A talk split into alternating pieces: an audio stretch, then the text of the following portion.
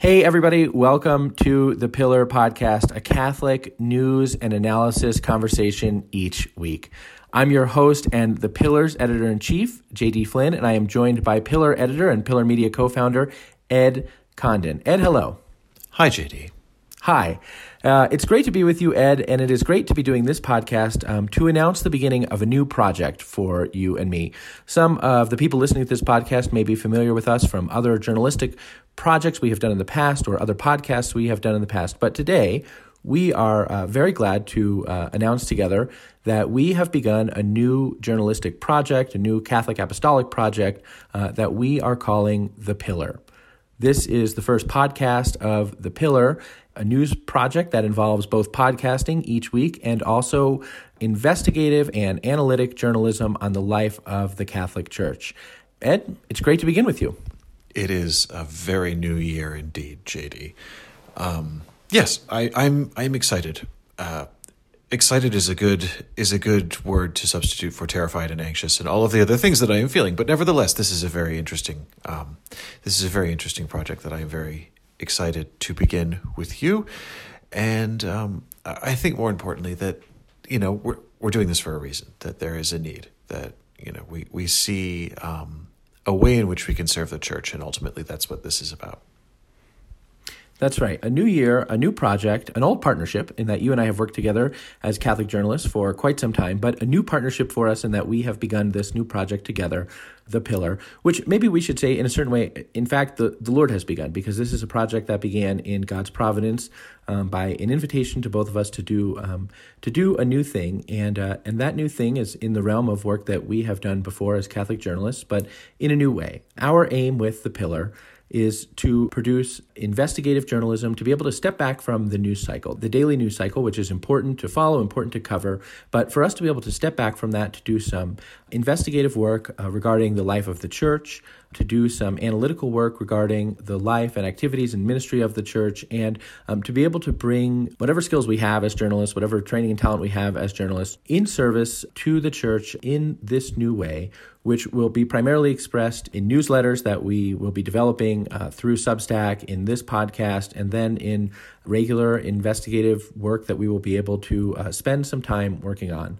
This project is a kind of a uh, stepping back, as I said, from the news cycle, not to sort of not to sort of step back from our commitment to hard work and service of the church, but to be able to take new approaches and make new efforts at investigative and long form work into the issues affecting the life of the church and the solutions that are being proffered and being attempted and the ways in which the Lord is unfolding uh, new things in the life of the church. Our belief has always been that journalism is an expression of the prophetic ministry of our baptism, and this is an effort to begin doing that um, in an independent way by the two of us uh, and to see how providence leads us. Yes, I I think um, I think it's important to to make it clear that you know what we what we don't want the pillar to be is part of the of the sort of minute by minute daily news cycle because I think that that's a space that's well served and and I'm glad that it is. But really there's there's a temptation I think to treat the longer form, the wider angle lens, the the deep dive work of journalism, especially in the Catholic space, as sort of a luxury to be indulged from time to time. And and really I think at least for me, the basis of what I see the mission of the pillar to be is treating this not as a luxury to be indulged or, or sort of a hobby for your spare time, but really um, an essential service, an essential service in um, in and to the society of the church, because you know, we've seen in the development of stories in the last uh, several years as we've been working together that the deeper you go into these things, the more clear sometimes things become, but also that you see you you uncover problems that you didn't necessarily know were there, but also you discover um, the interconnectedness of things, and you begin to understand that really, you know, one story begets another begets another, and and this is the kind of thread following that takes time and takes dedicated effort and attention, and is and is worth that effort, I think, and it's worth it not just in a journalistic sense, but it's also worth it uh, in in the sense of being an active member of the church and saying, well, where is our place in this? How do we speak to and about the church um, while serving the truth as journalists, but with with filial devotion and love for the church? As men of the church, that's right. I think one of the things that we have always believed as journalism is that um, undertaking Catholic journalism means undertaking not only journalism about the church, but undertaking journalism as Catholics, thinking in the church, not just from the church, but thinking in the church, thinking with the church's doctrinal teaching, thinking and working from and towards the Eucharist, the holy sacrifice of the Mass, which is the source and summit of all of our Catholic lives, which means in some way the Eucharist, the Mass, is and should be the source and summit of our journalistic work. And our goal with the pillar is to take the skills and dispositions and temperaments and abilities um, that we have, however meager they are, and offer them to the Lord to be able to help the church, serve the church, be men of the church by identifying where the church is in need of reform, helping, insofar as we're able, to propose mechanisms of reform or renewal, or to be able to point to those who understand mechanisms of reform and renewal, be able to point to efforts of mechanisms of reform and renewal, and to do that in a way that, exactly as you say, is done as sons of the church and in a way that we hope will serve not only the institution, but serve the faith of those who, who read our work or listen to us on this podcast um, that will help us all to grow in a deeper relationship with the church and a deeper understanding of the call that God has given us to serve the church um, with sort of the full embrace of our humanity and the full embrace of work like this, which is not intended to be disparaging or to be negative or to be sort of muckraking, but is intended rather to be a source of information, a source of clarity and a source of um, the kind of light that um, helps things to be renewed in Christ. Right, I think it's true, and I think something that uh, I mean, the church is the church is a big and sprawling society. It's an important um, institution, just in terms of its footprint, and it's obviously of immense spiritual and salvific importance for the entire world.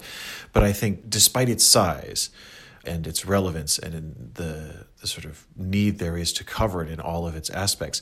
Very often there is, and you know, this is a function of the church being misunderstood, by, especially by, for example, secular media outlets. A lot of the time, um, there there is a lack of perspective in in discussing the reality of the church and the reality of her life in different ways. That, for example, the church as a society has its own government, its own laws, its own courts, its own banks, its own hospitals, its own schools, and how those institutions and organizations interplay and participate in the church's spiritual mission and at the same time have a very human reality to them. I think is something that that needs to be covered. It needs to be covered well and it needs to be discussed intelligently and, and in a way that understands the church in sort of both her human and her divine dimensions. And and i think that's something that you know can always be done better and i think it's something that certainly there is a there's a need for now and it's something that I think we, we're, we're going to aim to do well. And in a minute, I want to talk that, I mean, the purpose of this uh, podcast, which is a short little episode of our new show, The Pillar Podcast, is to introduce this new project that we're beginning, The Pillar. Um, and uh, and I, I want to talk a little bit about what actually the pillar will be. Um, but before uh, doing that, um, I, I think it might be helpful if it's possible that there are people who are listening to us who um, don't know who we are, I, I, you know, I don't know how they got the show, but if there are people listening to us who are not sort of familiar with uh, with us, it might be good to just say a little bit about who you are, and then I'll do the same. Sure. Um, well, I am, as you say, Ed Condon. I I spent most of well, I don't know if it's still most actually. It's been a while now, so I would say I spent the first uh, half of my working life uh, in professional politics in in the UK uh, where I where I live for most of my life. Because Ed, you're English, is that right? Uh, I have more than one passport. Okay, and I mean, when I say you're English, I mean before working in professional politics, you went like to Hogwarts or something, yeah? Uh, no. Yeah. Okay. Go ahead. No, uh, we're not. But kind of. But kind of. We're not. No. Okay, so you used to be a politician. I used to work in, in professional politics in in Britain. Oh my lord! Not even the 15 minute introductory episode.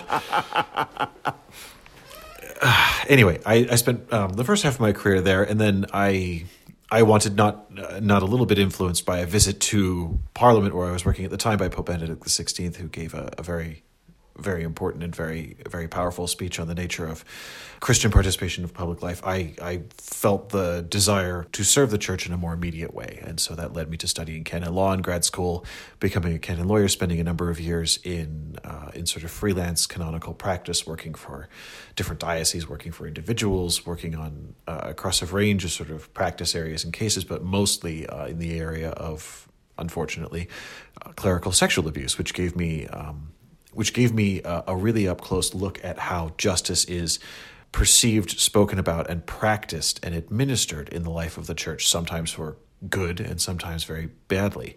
And this really um, started in me a, a, desire to to look at the the life of the church from the not from the perspective of, but at least informed by the knowledge of how she conceives and articulates herself as a society, a society, society with all of these things that we, we mentioned earlier: laws, rights, institutions, hierarchy, all of these things, and to see that you know this is this is if you like the X-ray skeleton of the life of the church, and that it's important to to be able to have this sort of you know X-ray up on the wall sometimes and be able to assess the the health of the life that we're looking at.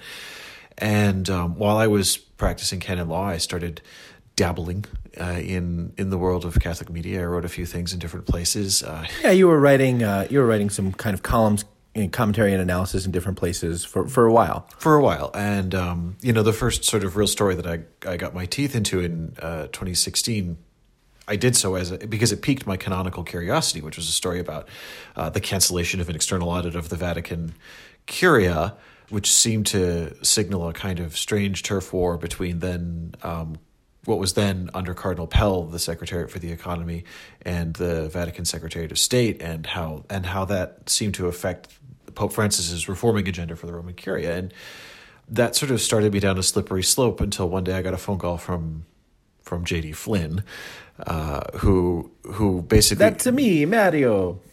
Sorry, go ahead.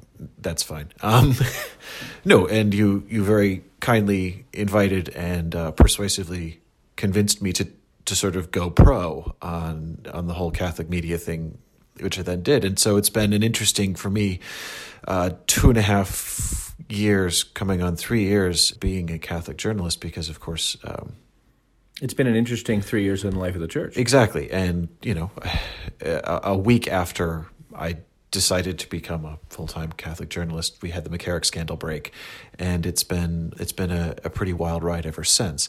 And and I think one thing that you can say both of the sort of fallout of the Theodore McCarrick scandal and also the ongoing saga of Vatican finances, which consume a very large portion of my brain space at any given moment, is that the there is a real service to be done for the life of the church to offer in-depth analysis and investigation of important news stories like these because we've seen over the past several years, including, for example, the, the trial in Australia of Cardinal George Pell, we have seen that uh, authentic Catholic uh, investigative journalism can move the needle can make a difference, can make a real substantive and positive contribution to the life of the church. And I think that's something that um, it's a very healthy ambition for us to have, and it's something I, I really think we can make a contribution to in this. I I hope so. I, I hope that's true. I suppose you're having given something of an introduction. I should probably do the same. Uh, I am. Okay, listeners, I'm going to let you in on a little secret. I am laughing right now because uh, I asked Ed to give himself a, a, quick introduction, and he did what he just did. And then, as I began my introduction, he flashed his watch at me to remind me that we intended for this to be a short introduction and we have to go somewhere. If that's not emblematic of what this show will be all about, I don't know what is. Nevertheless, I am also a canon lawyer. Uh, I became a canon lawyer in 2007. I have a graduate degree in theology. Uh, I've spent all of my professional life working for the church in one form or another, or working to serve the church in one form or another, and most of my professional life working in chanceries or for religious institutes, um, or in the context of a seminary, or in other ways within the institution of the church. And so, the last several years that I have spent in Catholic journalism, uh, it's a story I'll tell another time how that happened, but the last several years that I've spent in Catholic journalism have come from the perspective of someone who not only loves the church and has some formation in the life of the church, but has spent time kind of seeing, as it were, how the how the sausage gets made in in the context of chanceries and parishes and religious institutes and seminaries and things like that. And that has been that has informed my journalism, and that um, also informs the mission of the pillar.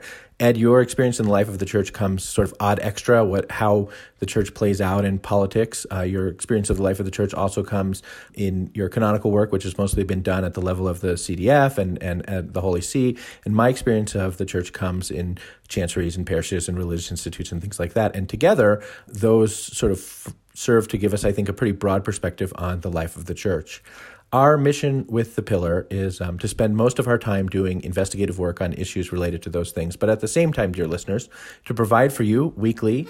Um, newsletters with um, analysis and brief points of interest or reflection uh, about what's uh, what's going on in the life of the church. It is our goal not to waste your time. It is our goal to write for people who know and love the church and um, to point out things that may be of interest to you without clogging your inbox or wasting your time, but sending you new- newsletters each week that point to things that we've been writing or publishing and point to other things of interest or import as well to keep you. Um, in the know about things that you might need to know to give you explainers when helpful or to provide context on stories of controversy when helpful.